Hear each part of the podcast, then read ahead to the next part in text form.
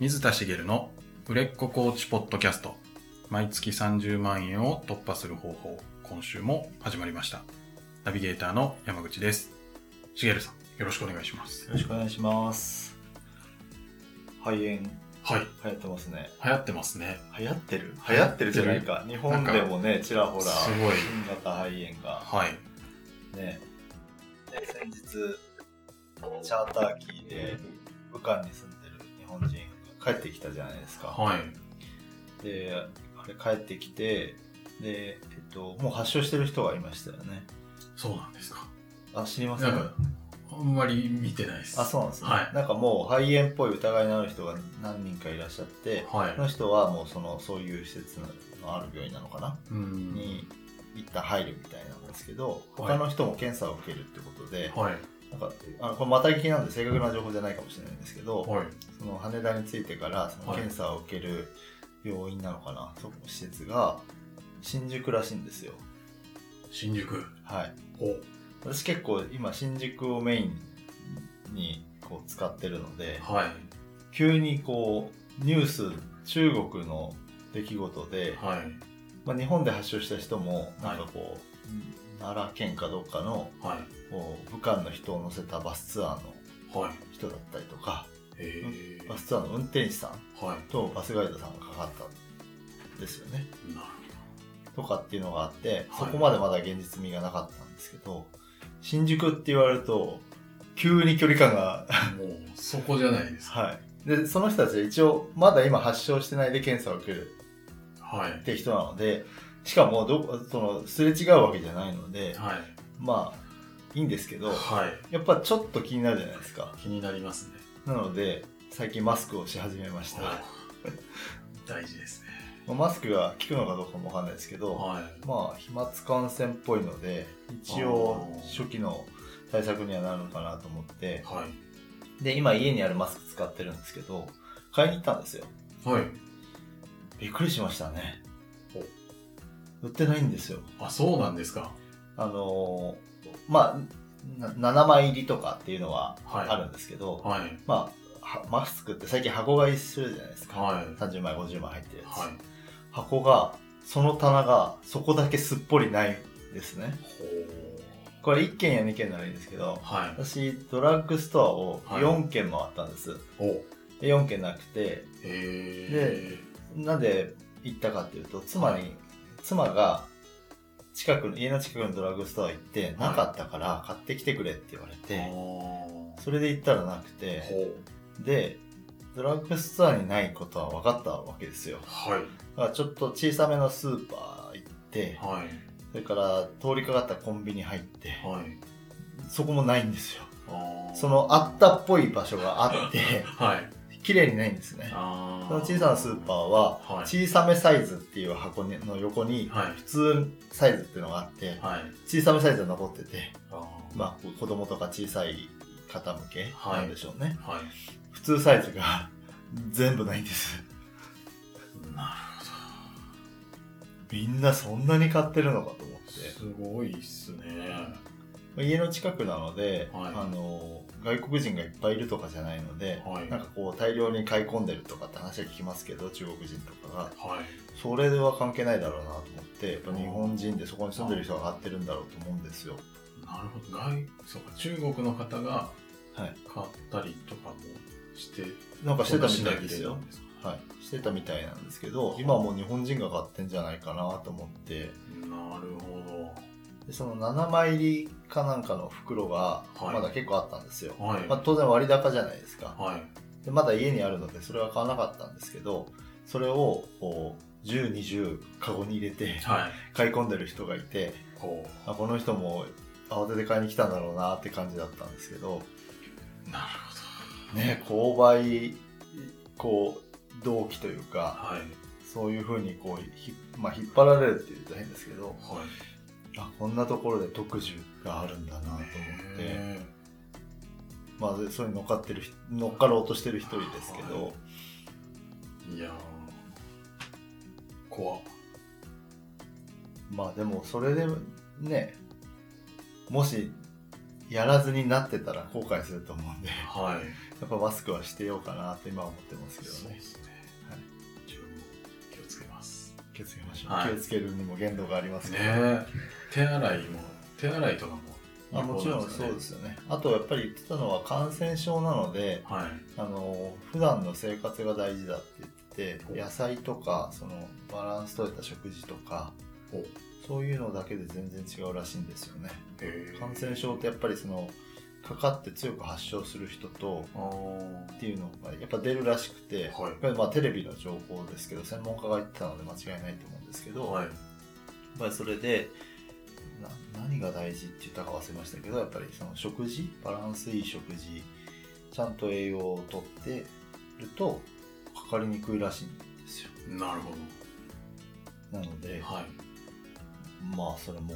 あんまり気をつけてないじゃないですけど、はい。まあ普段はね家で食事が出てくる のではい。割と野菜とかもとってるしバランスいいかなと思うんで、はい。まあ、大丈夫かなとは思ってますけどなるほど。はいちょっとじゃあ皆さんも気をつけていただいて、そうですねこんなになってるのは東京とかだからなんですかね。日本中でそんな感じなんですかね。どうなんですかね、はい。まあ、はい気をつけてはいいただいて。そうですね。。はいい。はい。では、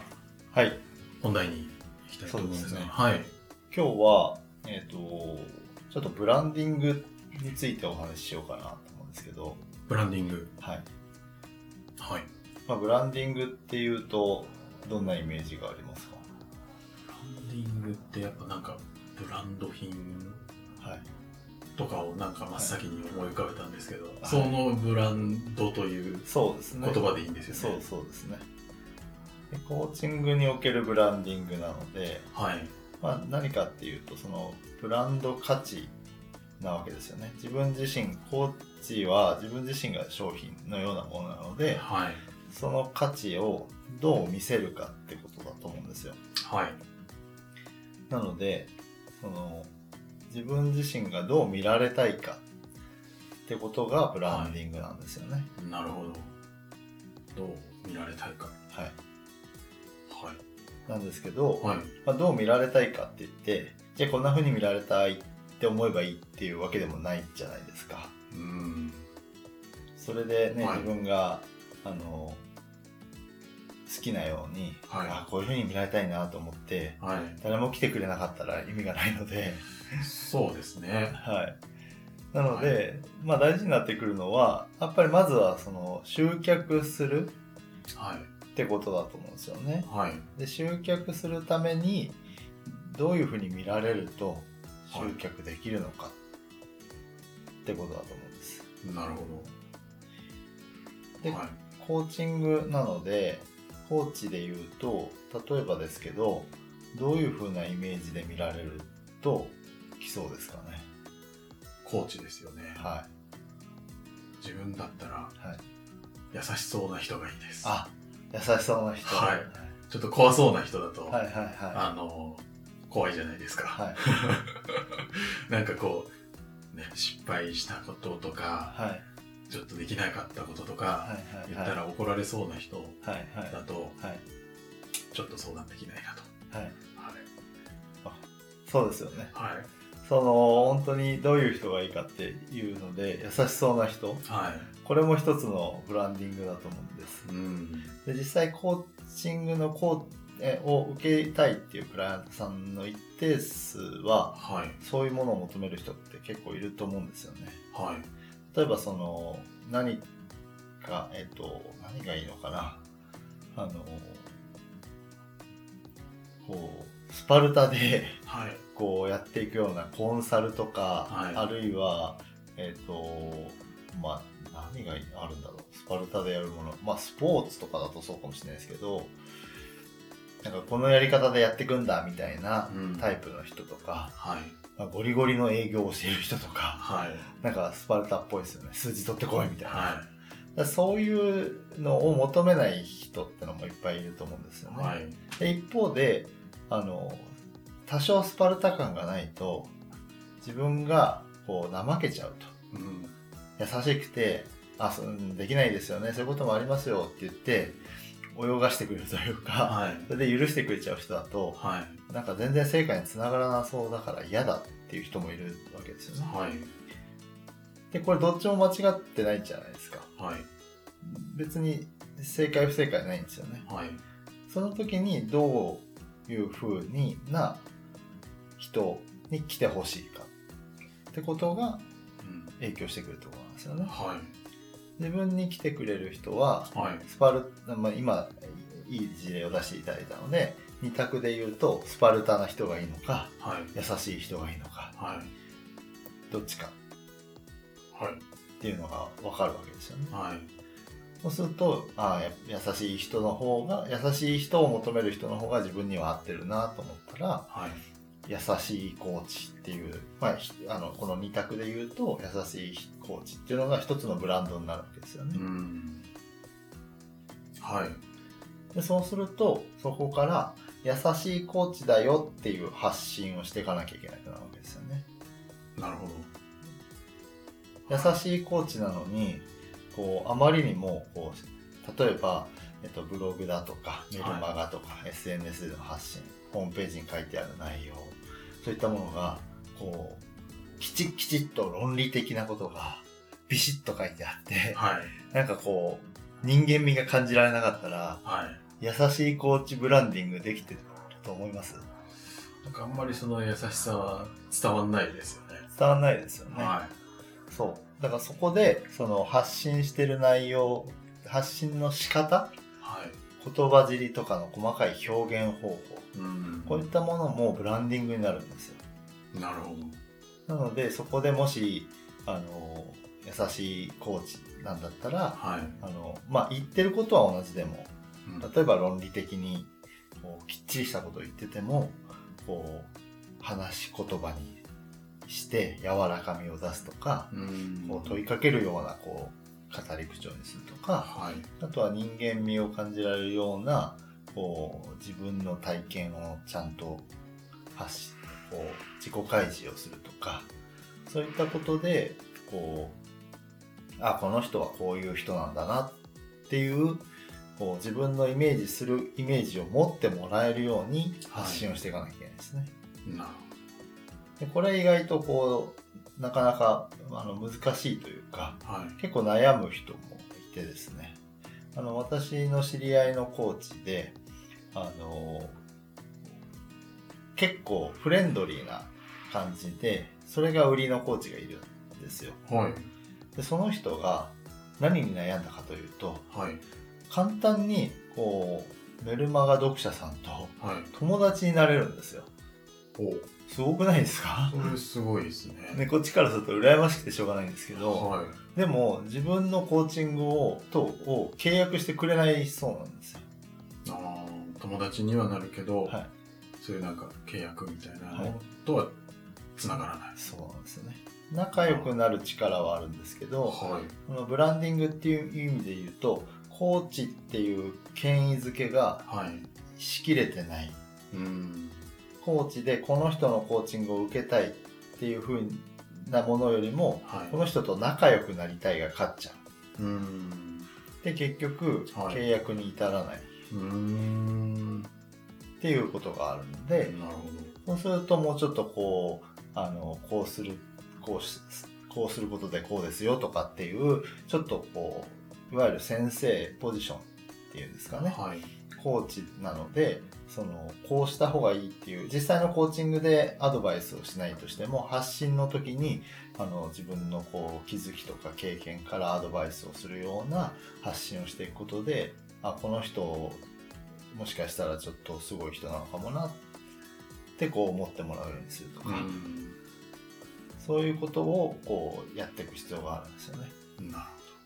るほど。なんか、具体的には、はい。何をもうちょいどうしたらいいみたいなのって聞いちゃってもいいんですかえっ、と、そうですね。ブランディングをそういうふうに、えー、と思ってもらうために何をどうしたらいいかってことですよね。はい。でそのための一番基礎になるベースが、はい。クライアントさんが誰かってことですね。ああー何度もお伝えしてますけど、はい過去から誰かっていうこの理想のクライアントさんがしっかり特定されていることが大事ではいでそのクライアントさんがあなたのコーチングを受けたいと思うにははあなたはどういう存在であるんですかこれが見られ方になるわけですよねいなるほどでそれを考えてあげるはいそしたら例えば優しいコーチあとは、えー例えばですけどあの解決に導いてくれる最短で導いてくれそうだっって思ってもらえるとかはいあとは憧れられる存在だとかはい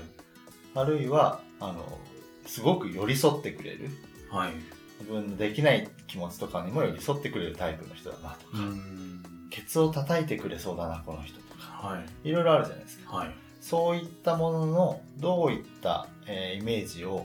も持ってほしいのかその理想のクライアントさんははいそうしたら契約してくれるのかっていうのを考えるわけですね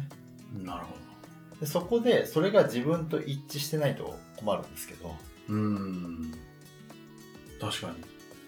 自分と一致してないとはいはいこれ何かっていうと,、はいえー、と例えばすごいケツを叩いてくれそうなはいコーチでありたいはいとそしたらクライアントさん来てくれそうだとはい一人だとちょっと動けないけどケツを叩くと頑張る人だお理想のクライアントさんがはいよしケツを叩くようなイメージの発信をしようと、はいちょっとそのまあもちろんねあのスパルタではないけれども、、はいざとなったらケツ叩くいてくれるような風に思ってもらう発信をし続けていたはいだけど自分自身はあの人のケツを叩いてやらせるっていうのはすごい実は抵抗があってはい会ってみるとものすごくマイルドではいほんわかしてて、はいでなんか癒し系みたいな人あー自分は。はいっていうとケツを叩いてくれると思ってきたのにはい違うのではいいわゆる集客としてはうまくいってるんですけどはいつまり何かっていうと契約の手前までですよねはいその手前の段階まで来てくれるはこいとはできるんですけど契約に至らないあー実際会ってみたら違う人とみたい違うみたいななはそれはなんかまた切ないいですよね感じですねはい私も以前に全然あの違う例ですけどはい交流会に出た時にはいあのまあ直接お会いしたのと同時に名刺をいただいたんですけどはいこう昔すごく人見知りだったりいろいろコミュニケーションに問題を抱えてて、あの恋愛がうまくできなかったんだはいだけどそれをなんか乗り越えてあの自分でもできるようになったんだっていうはいうんはしあのめ名刺とかにもいろいろ書かれててはいっていうひ人にお会いしたんですねはいもう1分も話せばはいこの人コミュニケーション取れないなーってのが超伝わってくる人だったんですよ なるほど。ちょっとこの人とあんまり同性でしたけど、はい男性だったんですよねで恋愛塾を開いてるんですよその人ほ開いてるんですけどう。はい。そもそもあこの人と知り合いに友達はもちろんですけど関わりたくないなって雰囲気を感じる人だったんですなるほど。なんか胸元ちょっと開いたシャツを着てて、はい。多少ホストっぽい感じがあるんですけどはい。ロン毛ではい。中身はなんかどっちかというとなんか二次元を愛してるオタク気質のっぽいような雰囲気を感じるなるほど。ごめんなさいねちょっと今あの偏見も交えましたけどなんとも言えない。でもそう受け取られたわけあですよそうね。ですそうですはい。そういう風に感じるような方ではい。あのいやいやあなた私が恋愛を教えてあげたいぐらいですよでもあなたには関わりたくないですっていうような感じの方だったんですねなるもう要は発信してるメッセージ、はいそこは名刺とその方が話してた内容でしかないんですけほど、ど。はい。と本人が全く一致してないんですよそれはちょっと残念ですね。かなり残念ですよはい。でもまあそこまで極端じゃないにしろはい。そういうことって結構起こり得てう、ん。なのでこう発信してる内容特に、えっと発信するっていうのは文字に書いてるものですよねはい。とこう話す雰囲気とかってうん。全然違うことってあるんですよはい。なので、えっと、全然違っていい方向に行くものもあるんですけど、はい。やっぱりそのブランディングなのでそのイメージを伝わる自分自身の持ってるもの雰囲気だとかもうん含めて伝わるようにしていかないといけないので実はそのブランディングで理想のクライアントさんにこう見られたいっはい。ていうのがあるんですけど、はいこのこう見られたいがの中ではい。ちゃんと自分が持ってるものにしていかないと合あってこないんですよね。ーなるほど。なんかあんまり独りよがりはまずダメだけど、はいそのターゲットの人を考えて、はい、で、なんか、